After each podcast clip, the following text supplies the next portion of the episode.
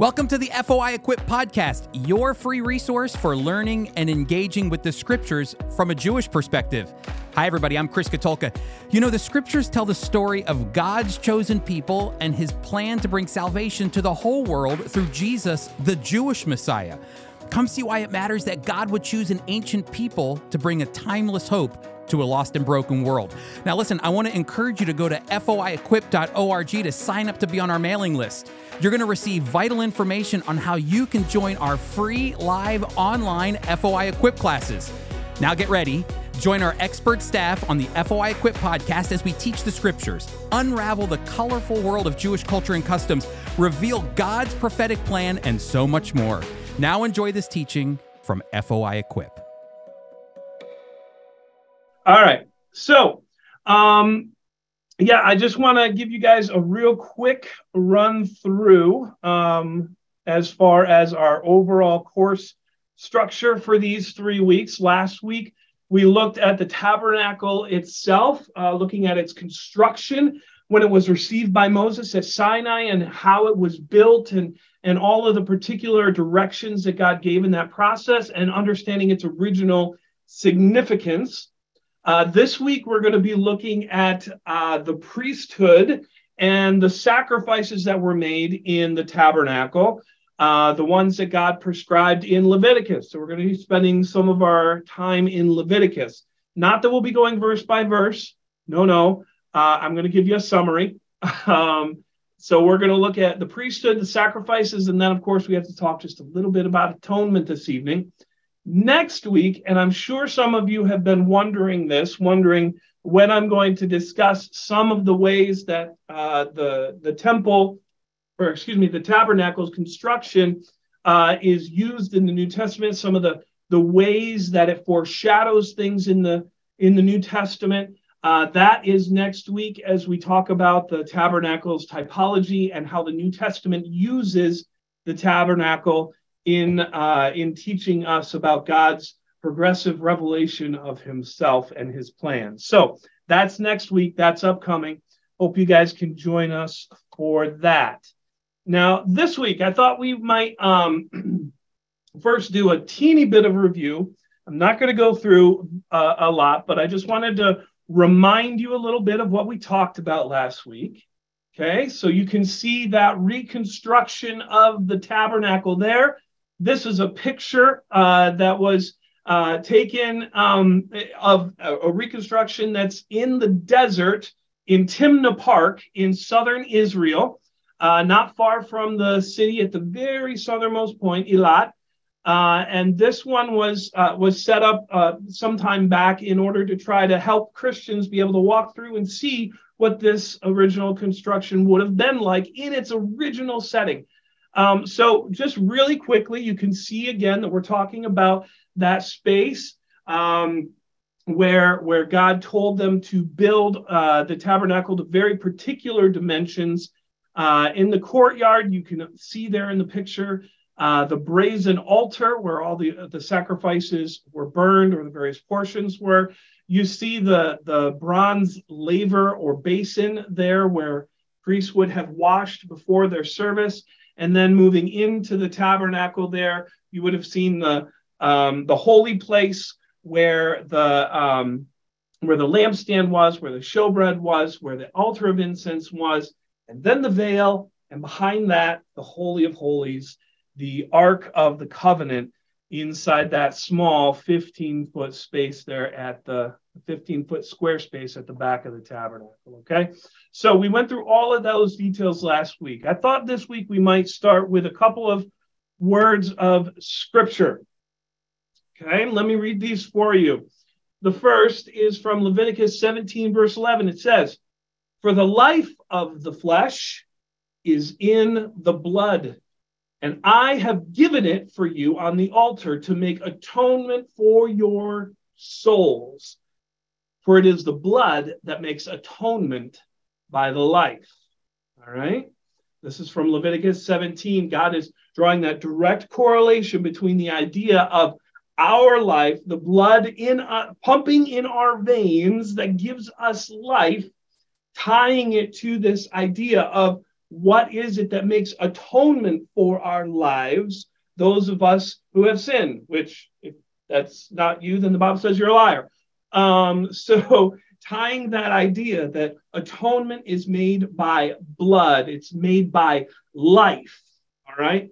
So, and the, the next verse that I wanted to highlight is from Hebrews, verse 9, or chapter 9, verse 22. It says, Indeed, under the law, almost everything is purified with blood, and without the shedding of blood, there is no forgiveness of sins. So, what we're going to be talking about tonight is atonement in general. We're going to be talking about sacrifice, the life blood of the sacrifice poured out on behalf of the worshiper in uh, in the tabernacle's ministry by the priests as well as by the worshipers. We're going to be examining some of these ideas in more detail here tonight. So I want to uh, begin with talking just just a couple of overview ideas about sacrifice. Sacrifice, of course, is not unique to uh, the Torah or to the Tanakh. It's not unique to the Bible. There are many other uh, cultures and religions over many millennia that have done sacrifices. They've all been for various reasons and by various means, but the Bible gives a very particular uh, version of what sacrifice should be and should look like. However, God doesn't codify these things until the Mosaic covenant. Now, we, we have some indications that God must have given some idea, God must have given some indication of what he liked and what he didn't like because of some of the sacrifices that we saw prior to the Mosaic covenant in, uh, in the Torah, in Genesis. Now, on the very left of your screen there, you see a picture of Adam and Eve on their way out of the garden, right? Adam and Eve on their way out of the garden after they had sinned, God, uh, and they realized that they were naked. God is the one who made clothing for them out of animal skins. Of course, there are some who debate, but uh, I believe that God must have sacrificed the life of an animal for the sin of Adam and Eve in that moment and made skins and clothing out of those skins for them. Now, this picture, just so you know, I think God is probably a better tailor than that. Um, I, I, they they look a little bit like rags to me, so maybe that artist has something else in mind. But we see the idea of sacrifice beginning all the way back there in Genesis um, chapter three, and then you notice there in the center picture we see uh, we see the sacrifices of Cain and Abel, and of course Abel's sacrifice was acceptable to God, but Cain's was not and uh, and so we we have uh, a picture of sacrifice there that was acceptable to God, the ones the kind that He wanted versus the kind that He didn't want, that He didn't think was appropriate. On the right hand side of your screen, you see Noah after the flood. One of the very first things that he did was to sacrifice to God. In fact, all of the patriarchs from Abraham, Isaac, Jacob, even going back further to Job, we see Job make God telling Job to make sacrifices on behalf of his friends, I guess you could call them that, um, because they didn't say what was right about God. God was instituting this idea his way in his time. And as the progression of God's revelation was rolled out for humanity, it wasn't until the Mosaic covenant where God actually told them all the details of what sacrifices were acceptable, what weren't, and what actually managed to make atonement for his people. All right. So I'm not going to walk you through every single instance, but those are just some of the major ones of seeing sacrifices prior to the Mosaic covenant. Um, let me give you just a real brief overview of some of the uh, elements of the Mosaic sacrifices before we move to priests, and then we'll get into Leviticus from there. Okay, so you see there um, some of my uh, my fun pictures of what animals were used. Uh, of all the different sacrifices that were made, there were only five different types of animals that were ever used as a sacrifice. Okay, an ox or a bull, a sheep. Um, both of these can be male or female in under under certain requirements under different sacrifices or rituals. So you see an ox or a bull or a cow. You see a sheep or a lamb, male or female, goats, male or female, turtle doves, and pigeons. Now, don't those animals look cute? Don't they just look adorable? That sheep with his tongue sticking out. You don't you, you don't want to hurt uh, you know the the the cute little woolly sheep right there, do you? And yet, well, now actually, if you look at the uh, at the pigeons, one of them kind of looks like he's giving me the evil eye. He looks like he might actually have what's coming to him. But on the whole, these animals were supposed to be blameless. They were supposed to be pure. They were supposed to be unblemished. They were supposed to be wholesome and good, right? The best that you have. You, you, you give the best that you have to God. All these animals were supposed to be uh, without any blemish when they're offered to God. Um, the five different types of sacrifice listed in Leviticus uh, chapters one through, well, roughly seven. Um, but the five different types of sacrifices are the burnt offering. The, uh, the burnt offering was a whole animal burned on the altar. Okay. Uh, then there's the meal or the grain offering. This was usually an expression of thanksgiving to God, recognizing his sovereign provision in your lives. There's the peace offering, which is an expression of experiencing peace or fellowship with God. Something good happens in your life, and you want to you want to just say, God, it is good to be yours. You offer a peace offering. Then, of course, there's the sin offering, and then there's the the trespass or guilt offering, and we'll get into some of the differences between those as we uh, get into the details about those different sacrifices. All right. So before we get into all those details in Leviticus, I want to talk just a little bit about the priests, the ones that stand between you and God, the ones that are mediating this position of the worshiper. Okay, so let's talk about priests for just a little bit. Throughout Exodus uh, and Leviticus and Numbers, we learn quite a bit about uh, the priests themselves. The text tells us that only Levites were allowed to serve as priests. Only Levites, that's of the, the tribe of Levi. Um, now, the, in, uh, in Numbers and in Exodus in particular, they're often referred to as the sons of Aaron.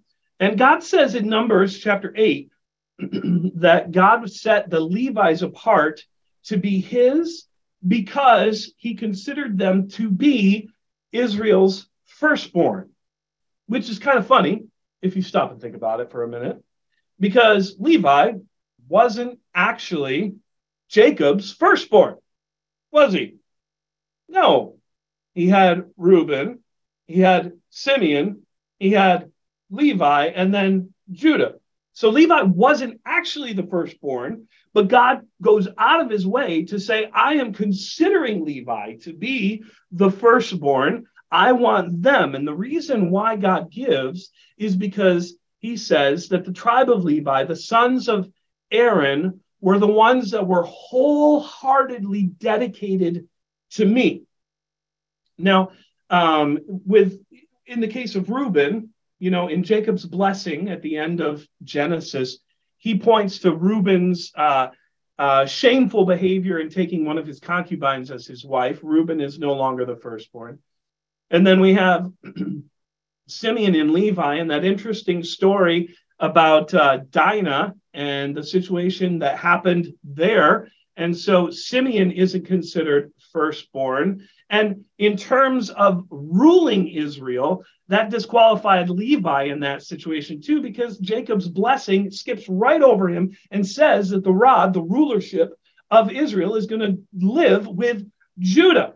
But God says, no, wait, not, not so fast. You know, that may be true in terms of ruling Israel. However, I'm going to consider Levi as my firstborn, the first one that I'm going to take as my very own. Everything that's firstborn belongs to me. And so I'm claiming Levi as my own. So the Levites were, of course, required to maintain a level of physical and spiritual cleanliness above everybody else. Leviticus 21 is quite the read if you ever have time to go back. I mean, they, they can't even grieve with their family when one of their spouses dies if they're the high priest. But all Levites had very particular rules about what they were allowed to do, what they weren't, what would what would make them uh, impure in front of God and not able to serve the way that they were supposed to serve. So they had to maintain physical and and and spiritual cleanliness. Um, and then you might wonder, how in the world are the Levites supposed to live? I mean, when when God uh, when God gave all of them their portions of the land when they made it into Canaan, uh, God specifically said, and even all the way back to Jacob's original blessing, He said, "You're going to be scattered throughout the tribes of Israel. You're not going to have your own inheritance. I am your inheritance." And you, you can kind of see one of the small Levites at the back of the crowd going, "Okay, God, that's really nice, but how do I eat? Where do I farm? How do I how do I take care of my family? And what we find out is that God makes provision for them in the sacrificial system. God provides various portions of different sacrifices that are specifically supposed to be given to the Levitical priests, special tr- tithes that were taken up for them. And even though they didn't have uh, a normal inheritance in Canaan when they got there, they were given 48 different cities that were specifically given to Levite families in Joshua chapter 29. so the Levites were supported by the funds and by the sacrifices that were made by the worshipers that were coming to God.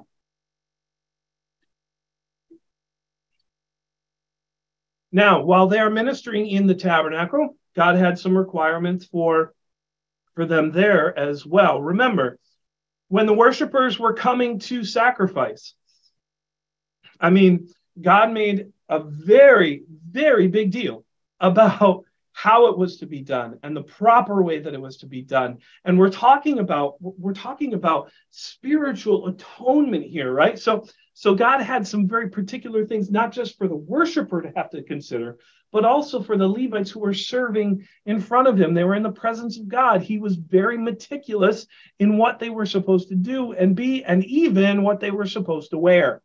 So, um, when we talk about the Levites' garments, okay, there are a couple of things that they have in common. Now, just a just a normal serving priest on a random Tuesday afternoon, if you went up to the tabernacle and wanted to uh, wanted to offer a sacrifice, the the Levite that would show up there to serve as your priest for that particular sacrifice um, would, as far as what he would be wearing, he would have. Um, the text doesn't give us all the details, but it says that they had coats and sashes and caps or miters, you might call them.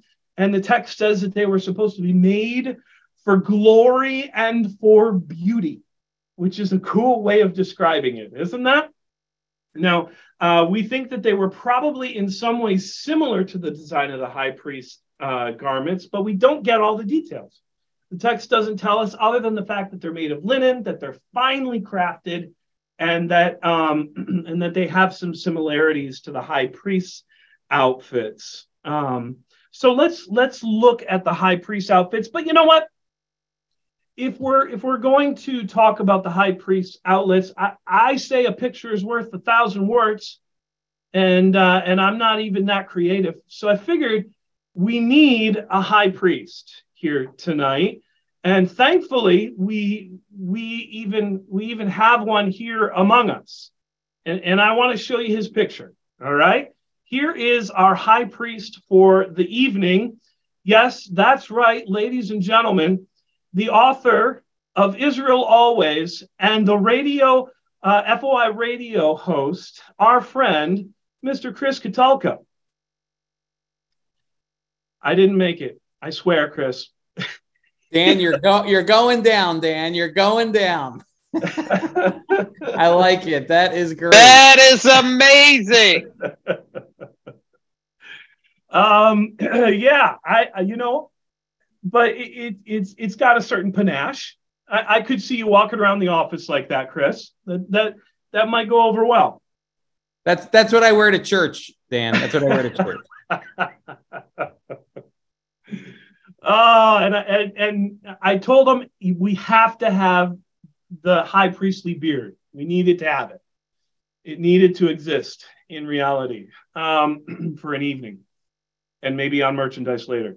Um, okay, so uh, let's walk through this. Okay, what the text tells us in Exodus when God said to design the high priestly outfit for his ministry. The text tells us that uh, there is a linen coat, and you can see the white linen undergarments there, and and uh, there's that base layer, so to speak, of what the priest would be wearing.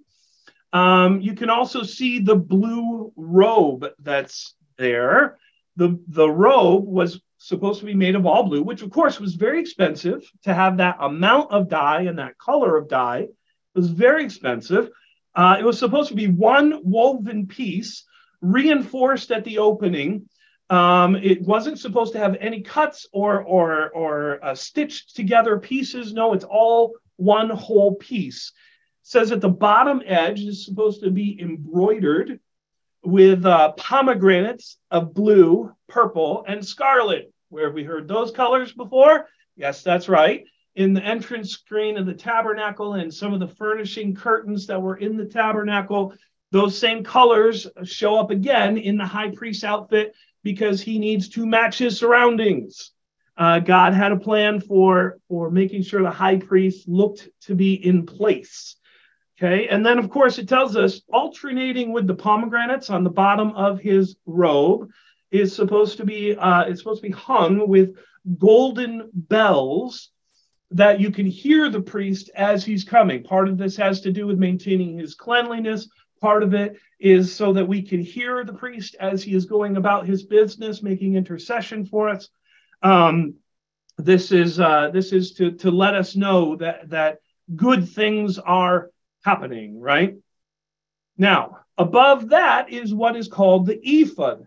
Okay, the, the ephod, it, it's kind of a, a two sided smock or, or apron almost.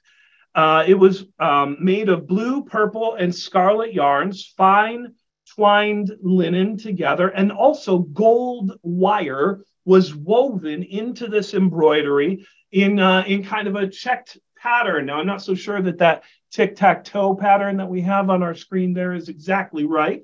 Uh, the, remember, these were supposed to be the work of an artist. So we don't know exactly what that pattern may have looked like, but maybe something like that.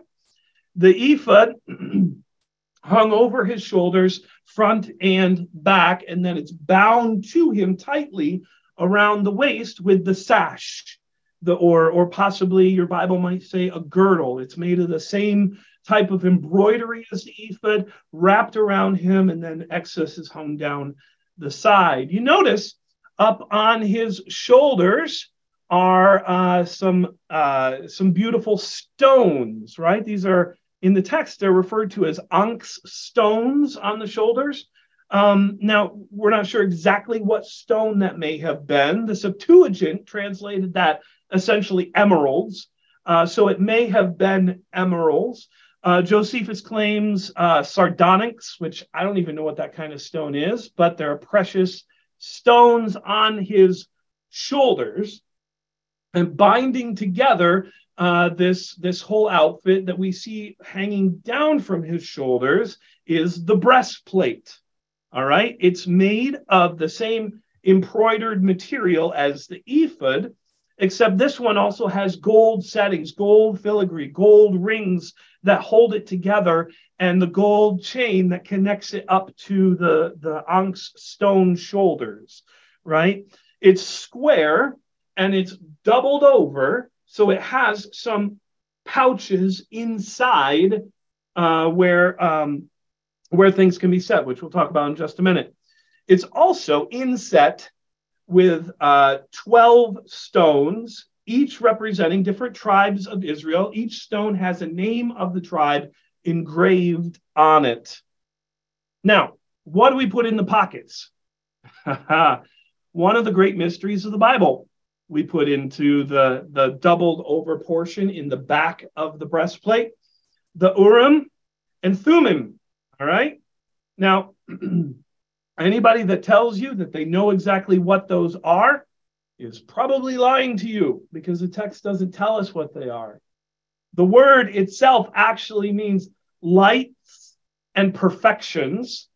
Okay. And the way that they're used in the text is that they are used for helping to determine God's will or God's counsel. They're placed in those pockets. The text says that they're supposed to be right up against the high priest's heart. So, determining God's will or a means of determining God's will, consulting with God, is held right up against his very heart, right? These, uh, as I said, the Bible doesn't give us a lot of details about what they actually were. Uh, there's only seven times in the text that uh, Urim or Urim are used, and there's only five different times that the Thummim are used. Um, they existed clearly into Saul's reign because there's a reference of Saul consulting God through them. And some even claim that it might have existed into the post exilic era, but again, we don't know that for sure. so the Urim and Thummim are there in the breastplate. We need no reference to uh, Chris's iconic glasses that you can see there. Um, those are not part of the high priestly garb, just our high priestly garb. Uh, but on his head, you'll notice that there is a uh, uh, some some of your texts might refer to it as a mitre. Some refer to it as a uh, as a turban. Um, it's linen. It's kind of like a crown. Josephus says that it was supposed to be like like the crown on his head, right? It's it's also got a pure golden plate attached to the forehead with a blue cord, and the plate had engraved on it "Holy to the Lord." Okay, this is this is like the most profound tattoo of all time. Belonging to God and God alone is the idea. Now, the only time that he would serve while wearing something other than this would be on the day of Yom Kippur, when he would serve uh, and offer that sacrifice on that day wearing simply the uh, just a plain linen robe uh, that was made new each year for that occasion. Now, we don't see his feet here, uh, but throughout um, maybe the past thousand years or so, uh, you may have heard reference to the idea that some people think that when he served on the day of Yom Kippur, that that uh, he would have a rope tied around his ankle because when he went in there, if he did something wrong, God would strike him dead, and then we have to haul the guy out and drag him out of the temple because nobody else, or in the tabernacle, because nobody else is able to go in there to see, uh, to, to be in God's presence like he is, right? So is there a rope? Well, apparently the answer is nope. There wasn't a rope uh, because the uh, the idea of there being a rope actually is a tradition that comes from some rabbinic texts in uh, in the Middle Ages. Um, the first reference that anybody seems to be able to find was in the Zohar, uh, sometime in the 13th century. If you're familiar with that, good on you. I'm not going to take time to explain that to you. Um, but no, as far as the Bible is concerned, as far as any of the early rabbinic material is concerned, as far as the Mishnah is concerned, the Talmud is concerned, there is no reference at all to the idea of him ever having a rope attached to his ankle. So you can Take that out of your minds. All right. So we have our basic idea of what animals we use. We have our basic idea of what the priest looks like when we come up to the entrance of the tabernacle as we are about to make sacrifices. So let's turn our attention to the sacrifices themselves, the five different kinds of sacrifices. Two thoughts before we get into the burnt offering. First, um, these sacrifices actually can be broken up into kind of subcategories of sacrifices. There are um, there are sacrifices that God refers to as his uh, his sweet aroma, sweet smelling aroma sacrifices that um, that are essentially uh, offered in in terms of fellowship with God. And then there are the ones that are not considered sweet smelling aromas. These are the sacrifices for sin and for guilt. So you kind of have to separate the two. When we talk about burnt offering sacrifices, peace offerings, and meal offerings, we're not talking about sin sin sacrifices. It is the sin offering and the guilt offering that's dealing with sin. The others are for fellowship. So you deal with the sin first, and then you would offer sacrifices for fellowship. But that's not the way that the text lists them. It starts with the burnt offering. So that's where we'll start. But the second idea before we get into it there that I wanted to mention is that um, there are five different kinds of sacrifice, but there are not only five different reasons to sacrifice. There are different rituals for which you would use one of these types of sacrifices as God ordained for them. So the cleansing of priests, or uh, the day of Yom Kippur, or the, the, the sacrifice that's offered in a trial for adultery all of these different types of rituals, uh, the sacrifices that are offered as a part of them, use one of these five different kinds of sacrifices in order to uh, to fulfill God's description of what those rituals were for. So, five kinds used different ways, a couple of different times in the text. The burnt offering. All right. So the burnt offering in Leviticus 1 has uh, it's, it's it's an offering made by fire where the entire animal is burned on the altar. It's a burnt sacrifice coming from the, the Hebrew word olah, meaning to ascend upwards to God. You have a couple of the, uh, options of which animal you might choose to offer to God as this kind of uh, as this kind of sacrifice, um, simply to to worship God, right? So you might choose a bull, you might choose a male sheep or male goat. Uh, you might choose uh, the option number two would be turtle doves or pigeons, one offered for sin, one burned if you're too poor. Okay, so essentially the delineation is if you got enough money, then you should probably be offering a bull. If you can't offer a bull, then you should probably offer a sheep or a goat because that's kind of the middle class sacrifice right? But if one of those is too expensive and you can't afford the Mercedes and you can't afford the Kia, then what do we offer at the bottom? Well, we offer the birds, right? We offer the turtles, we offer the pigeons, um, we offer the the Fords. I'm not sure. Maybe you like Ford. I don't know. Um, so this animal must be without blemish. To show it to the priest. The priest decides whether it's appropriate for you and your station. The priest decides if it has any blemishes or not. He says, okay, we're going to go ahead with this, right? Now, what happens at this point is the worshiper brings his animal right to the front door of the tabernacle. Now, th- there's there's one stipulation here, okay?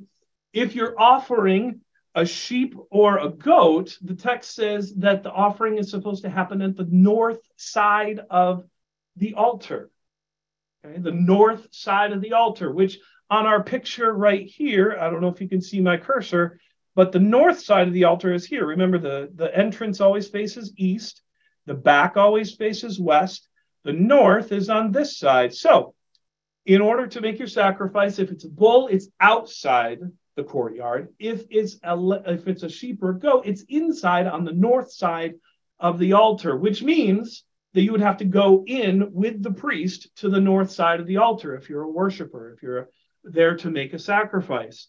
Now, odds are not anybody could go in, and odds are that it was probably just the, the head of the family, the patriarch of the family that would be offering it on his and his family's behalf. Uh, but that's the only only opportunity that I know of where where we see um, people potentially move, going into the courtyard themselves where the priests were ministering. So the worshiper brings his animal, he lays his head his hands on the head of the animal, symbolically recognizing the substitution of one life for another. I belong to God, this belongs to God. I am laying my sin, my guilt, my everything on this. And um some some very ancient sources say you're supposed to press in with all your might as if you're leaning all your weight on it. Like this is the only thing that's holding you up. Interesting right? So you you lay your hands on the animal and then they kill it. They use a knife they slit the animal's throat. Guess who slits the throat? Not the priest. No, it's the worshiper who does that. Blood splatters everywhere, right? The priest's job is to come in with one of those those uh, those those bowls and catch some of the blood as it's spurting out from the animal. And then the priest takes that blood in that bowl, takes it to the altar where where those those sacrifices will be burned. He splashes the blood against the sides of the altar. Meanwhile, the worshiper, and probably with some help from the priests, the worshiper flays and butchers the animal, takes the skin off. The priest gets to keep the skin. And then he cuts up the pieces of the animal into the parts that it's supposed to be made. They cut it up into pieces that will eventually go on the fire. The priest places the pieces on the fire head and the fat, and then the entrails that he washes out, and then the legs with uh, after that. They arrange it all on the altar as it begins to burn. If the animal um, is doves or pigeons, because someone poor is making this sacrifice, then the priest is supposed to bring those those birds to the altar instead of the worshiper. This is the priest's job. If it's if it's in the case of of birds, he's supposed to wring off its head. He's supposed to drain its blood on the sides of the altar, splattering it on the sides of the altar. And then um, he's supposed to remove the crop and all the feathers, and he throws that on with the ashes on the on the east side of the the altar. And then uh, he's supposed to tear open the bird by its wings and then throw it onto the burning sacrifice. The burnt offering was supposed to be offered once a day, at the least. Sacrifice daily, God said, there should be something offering this this uh, this relationship between you and me, this sweet smelling aroma, this uh, this idea of of our relationship being based on life for life, offered to God. The second type of sacrifice is the grain or the meal offering, your text might say. And I'm looking at the time and I promise I'm going to speed up here, okay? The grain offering. The grain offering was given by the worshiper to God in thanksgiving. This is always a way of saying thank you, God, whether it's in terms of the um, the crops that you've brought in, or whether it's in terms of something good that has happened. It must be made either of it must be made of fine ground flour you use olive oil poured on and frankincense poured on.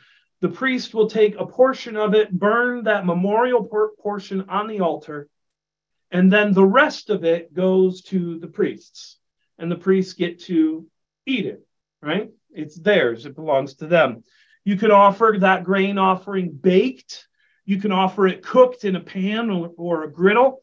You can even offer it uncooked as just roasted grains and each one of those is offered with oil and frankincense as well.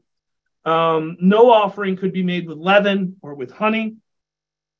When, uh, when the grain offering is for first fruits or for peace offerings, it can have leaven, but then it can't be burned on the altar, which is an interesting stipulation.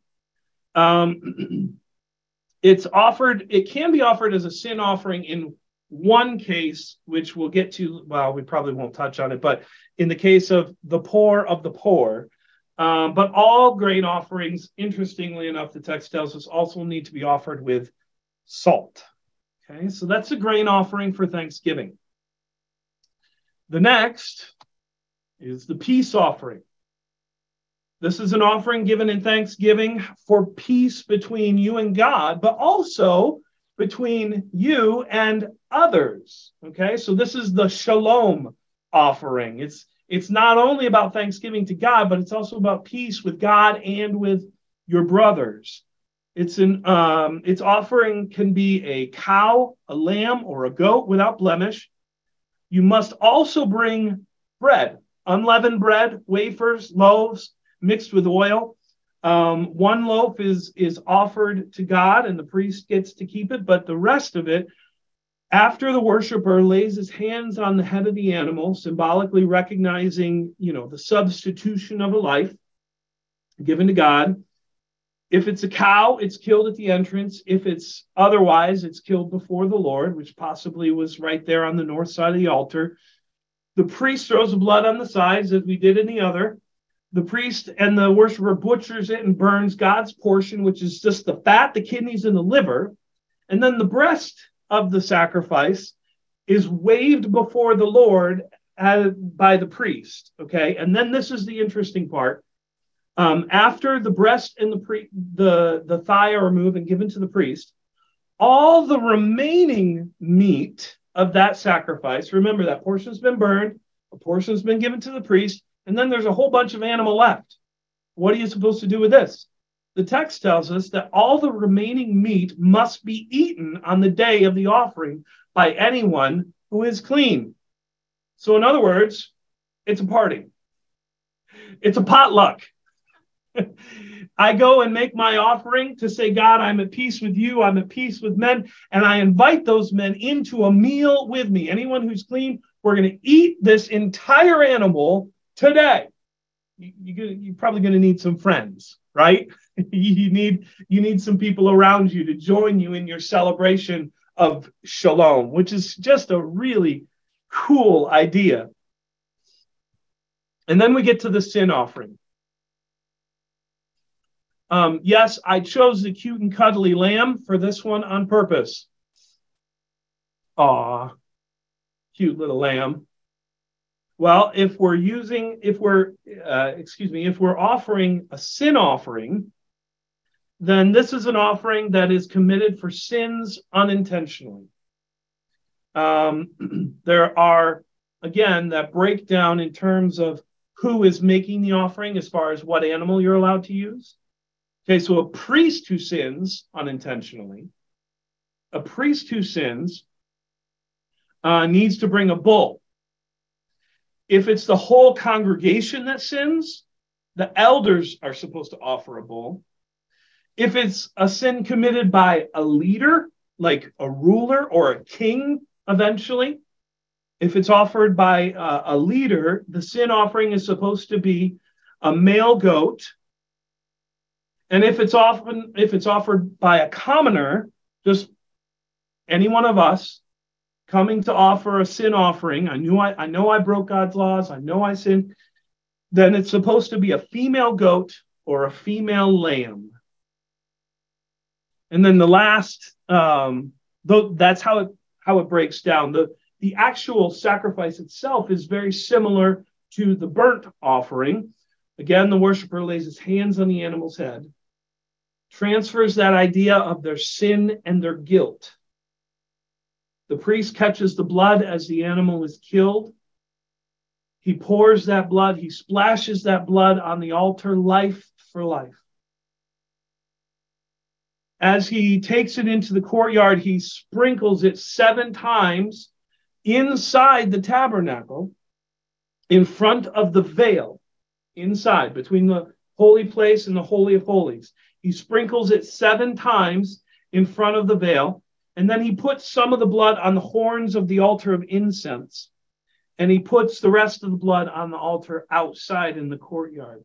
The priests butcher the animal, burn God's portion, the kidneys, the fat, the liver, the skin, and everything else that's part of a sin offering is then taken outside the camp to what they say is a clean place. It's treated completely differently than all the other sacrifices.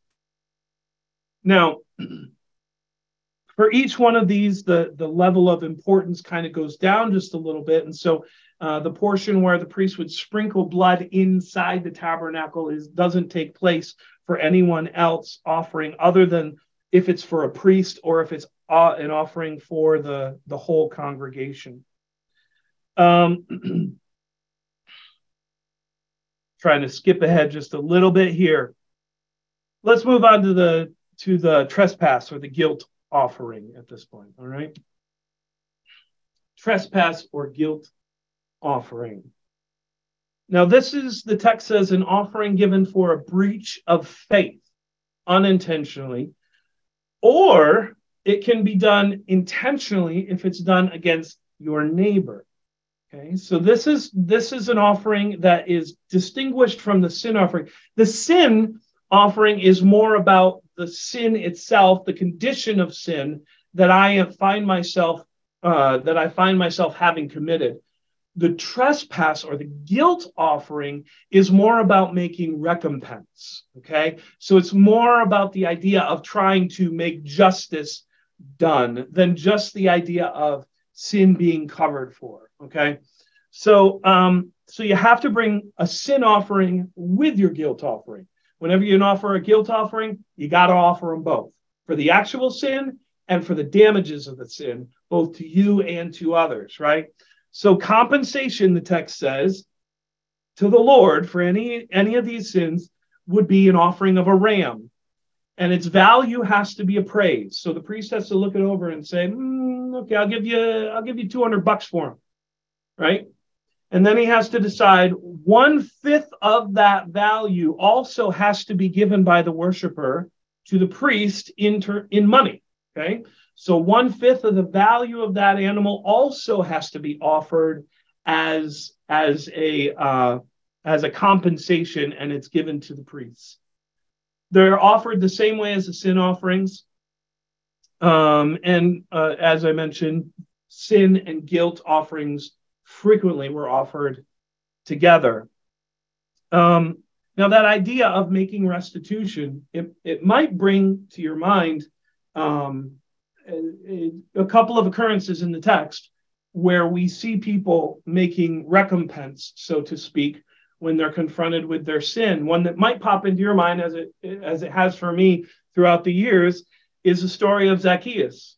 Right when he uh, when he confessed to the Lord that you know he was changing his ways, and and Jesus was in his house, and he said, "Lord, if if I have uh, if I have harmed anyone, if I've taken anything inappropriate, I am going to pay those people back. I'm going to first I'm going to give away half of everything I own. I'm going to give everybody back four times what it's worth. You might think to yourself, four times, four times. Wow, that's that's a lot of compensation for you know if i take one dollar i'm going to give you four back.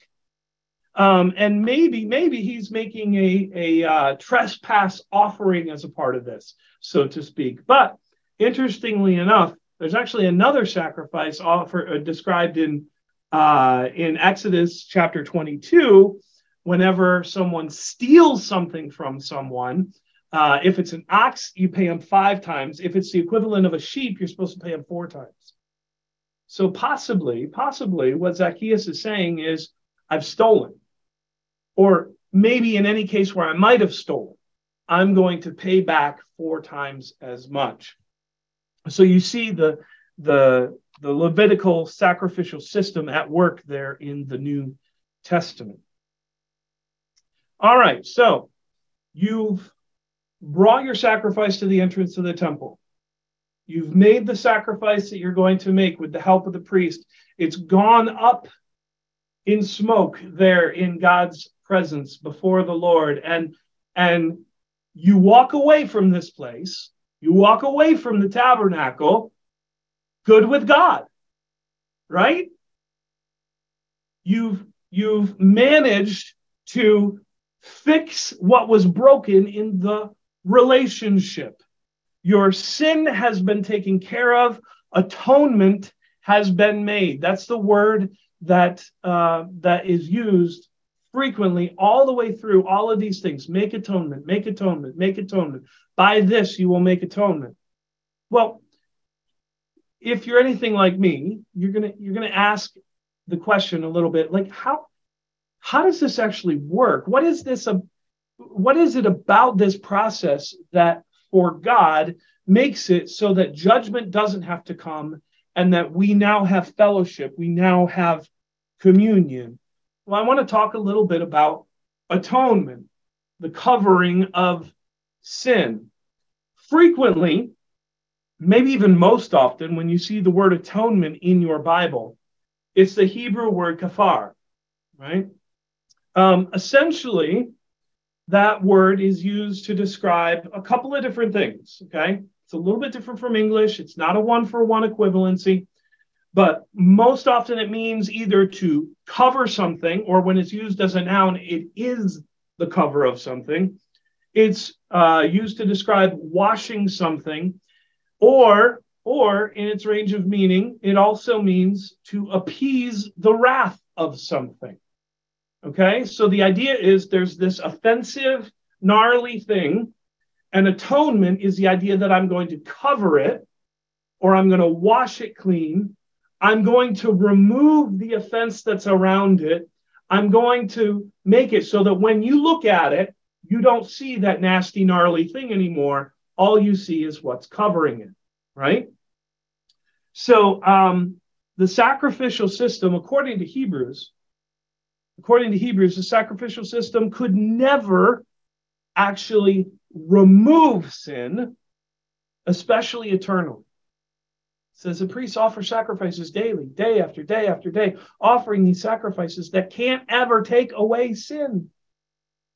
Well, if it can't take away sin, then why did God tell them to do it? Why did God expect them to make these sacrifices? Well, the sacrificial system may never have been able to take away sins, but it could atone for sins and for guilt. It could cover it, it could wash it, it could appease the wrath of God about it. Let me give you an, an illustration, okay? Um, as as horrifying as it might be to think about for some of you, um, every once in a while I kiss my wife. Uh, I mentioned to or, or, I mentioned to you last week that I have four kids. Three of them are boys. Um, they're very much boys in every way. And uh, my oldest one in particular, he's 12 now, but for years, every time I would kiss my wife, my oldest son would go like this Ow! Ow! I don't want to see that. Ah!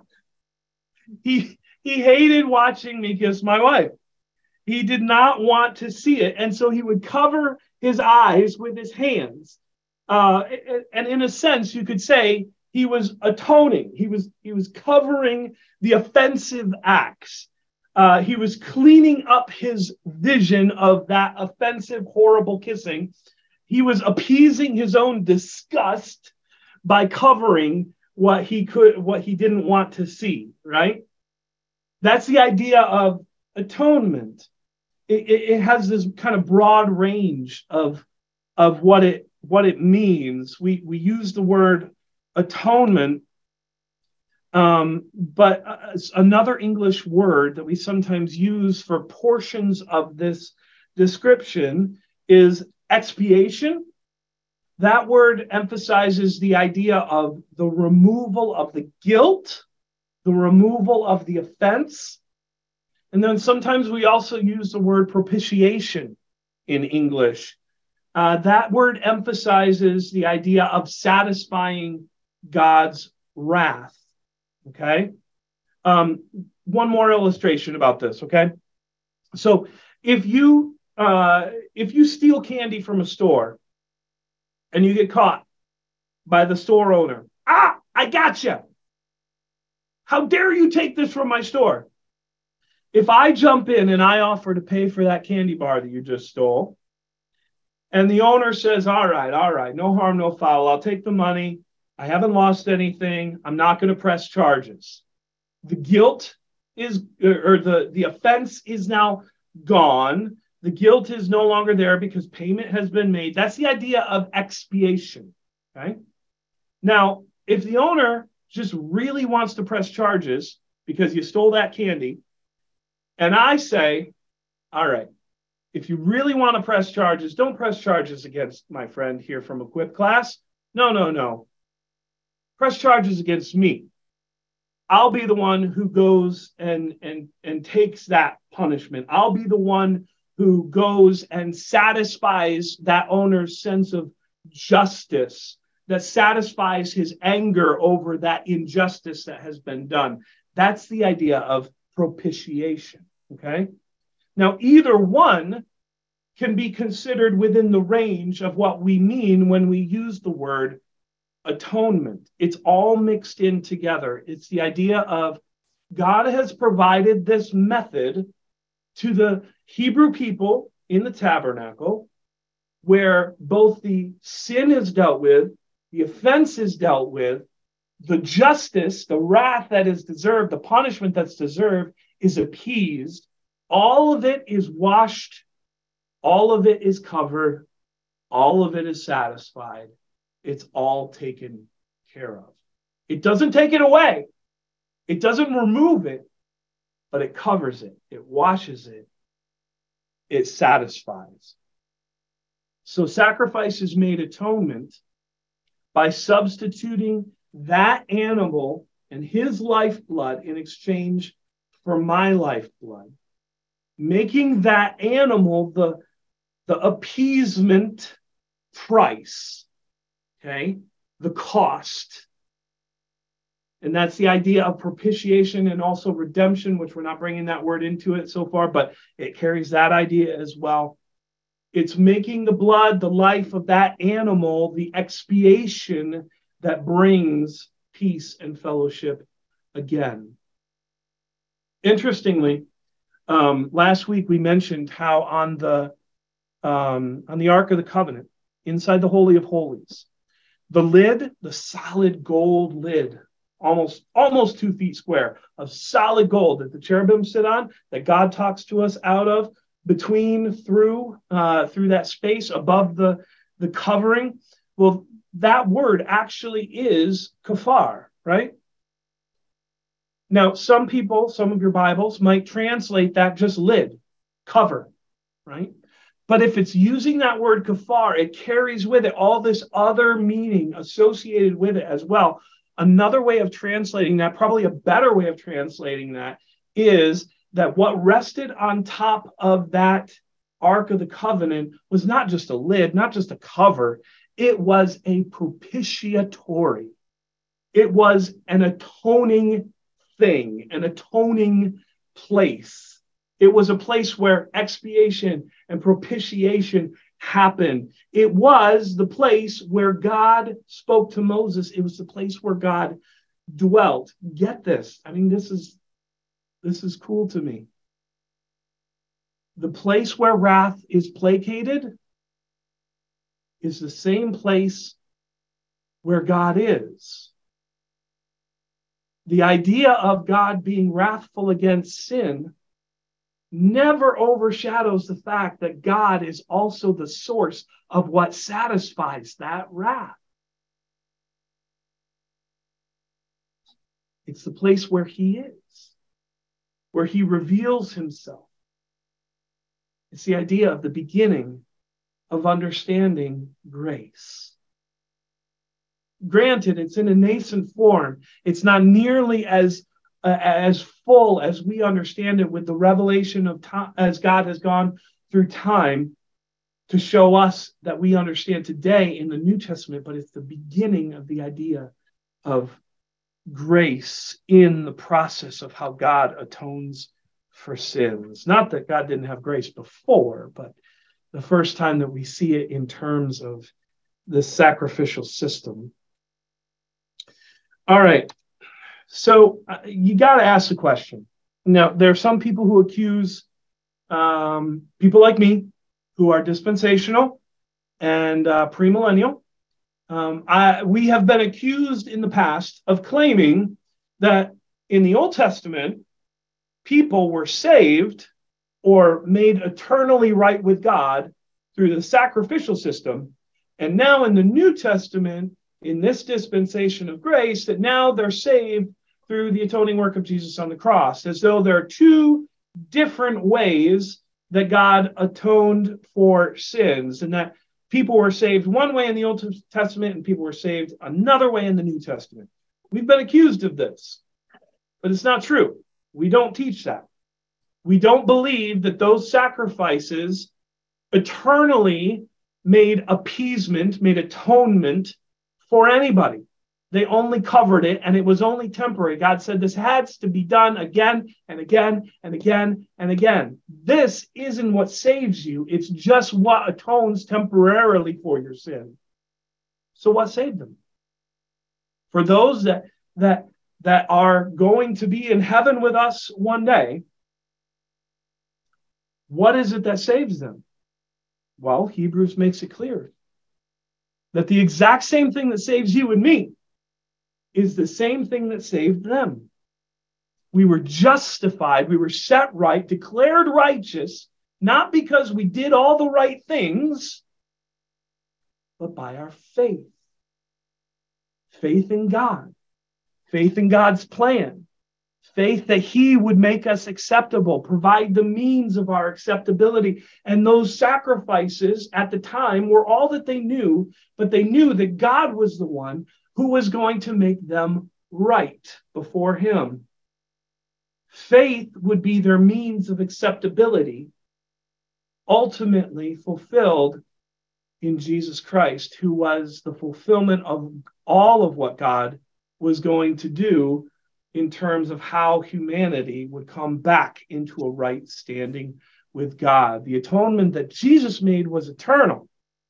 These sacrifices were temporary, but they point in faith, not knowing the end of that story yet for those Old Testament people, towards Jesus, which we now understand in the progress of Revelation. So, a couple of lessons from uh, the Mosaic sacrificial system.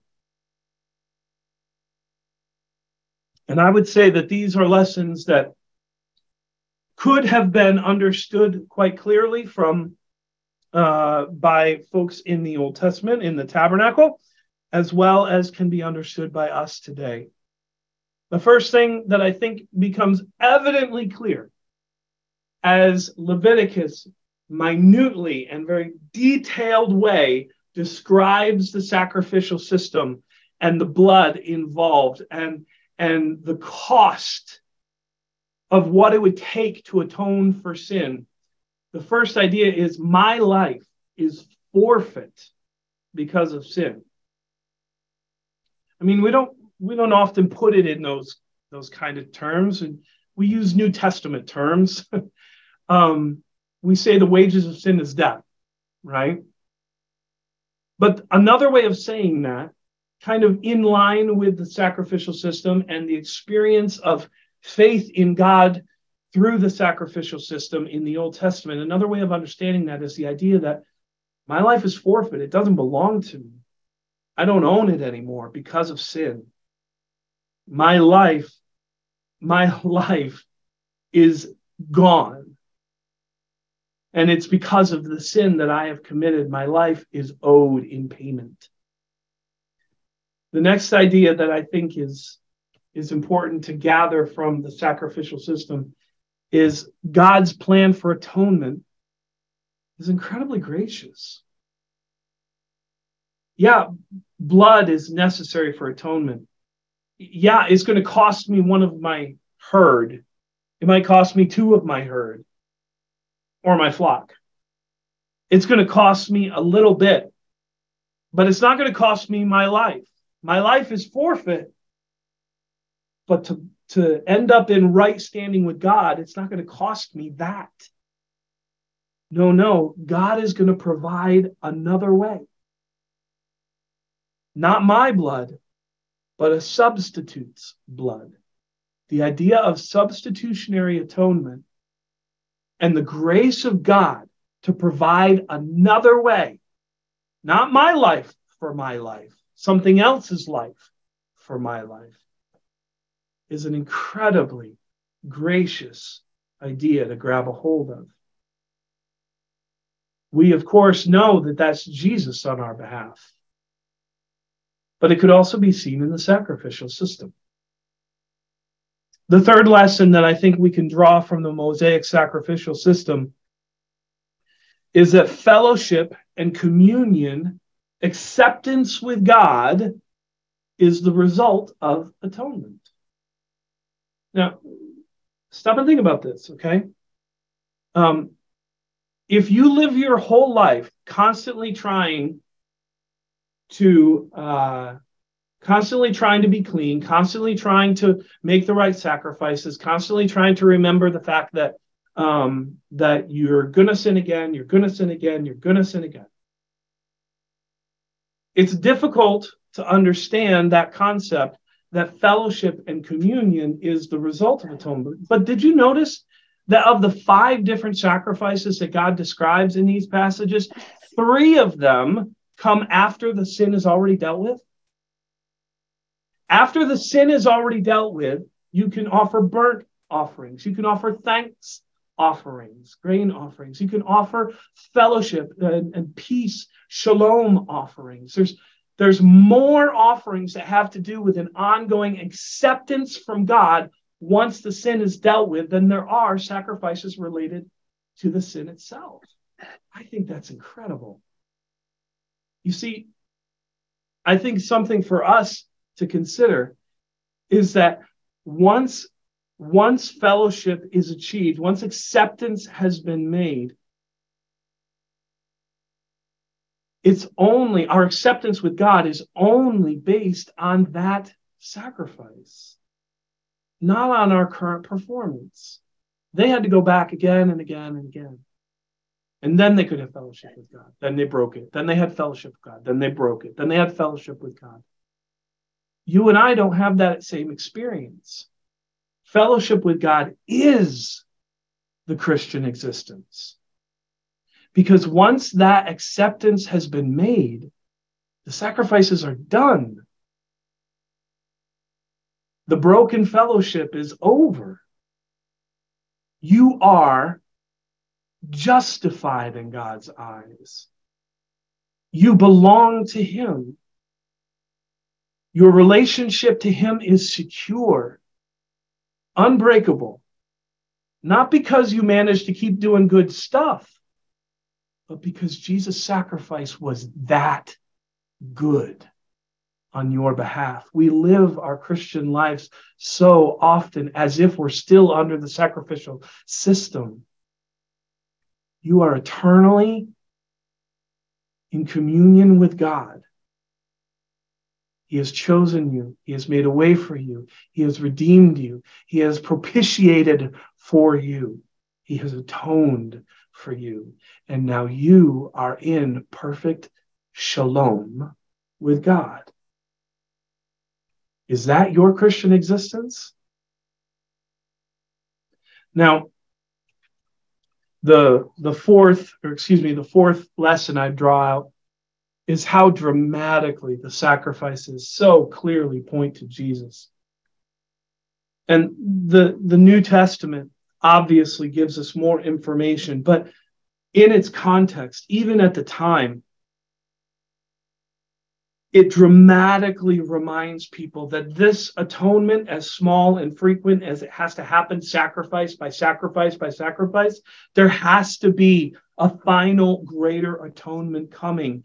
And it was Jesus, though they didn't know it. Some pointed towards the Messiah who would eventually bear the sin of the world and finally remove it entirely from the account of every worshiper.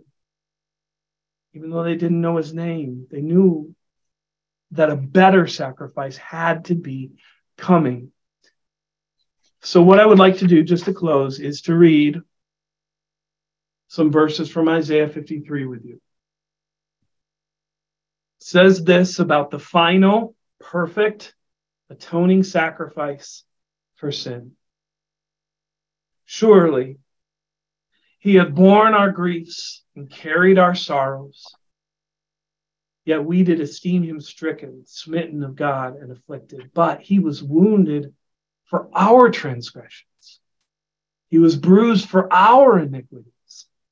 The chastisement of our peace was upon him, and with his stripes we are healed. All we uh, like sheep have gone astray. We've turned everyone to his own way. And the Lord hath laid on him the iniquity of us all. He was oppressed and afflicted, Yet he opened not his mouth. He was brought as a lamb to the slaughter, and as a sheep before his shearers is dumb, so he opened not his mouth. Thank God that he did. Amen. For you, for me, by faith for those in the Old Testament.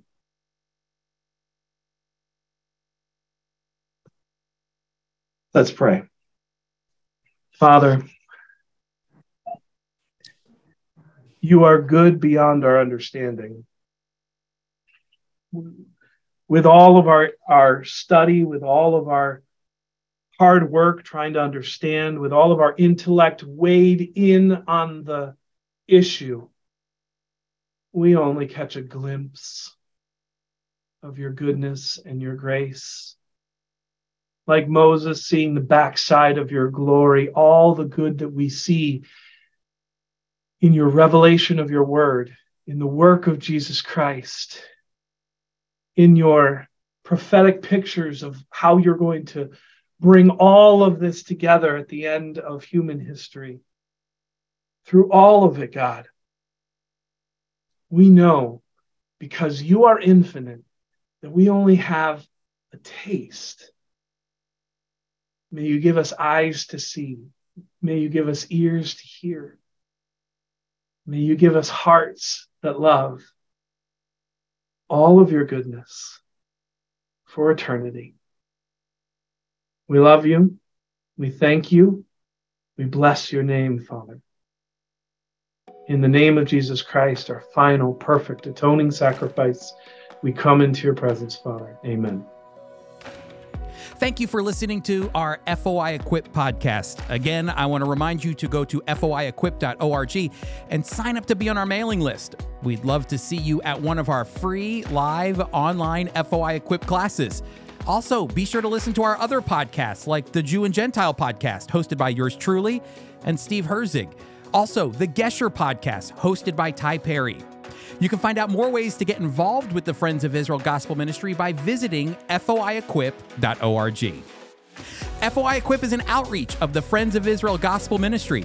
We are a worldwide evangelical ministry proclaiming biblical truth about Israel and the Messiah while bringing physical and spiritual comfort to the Jewish people. Hey, thank you so much for listening. We'll see you soon.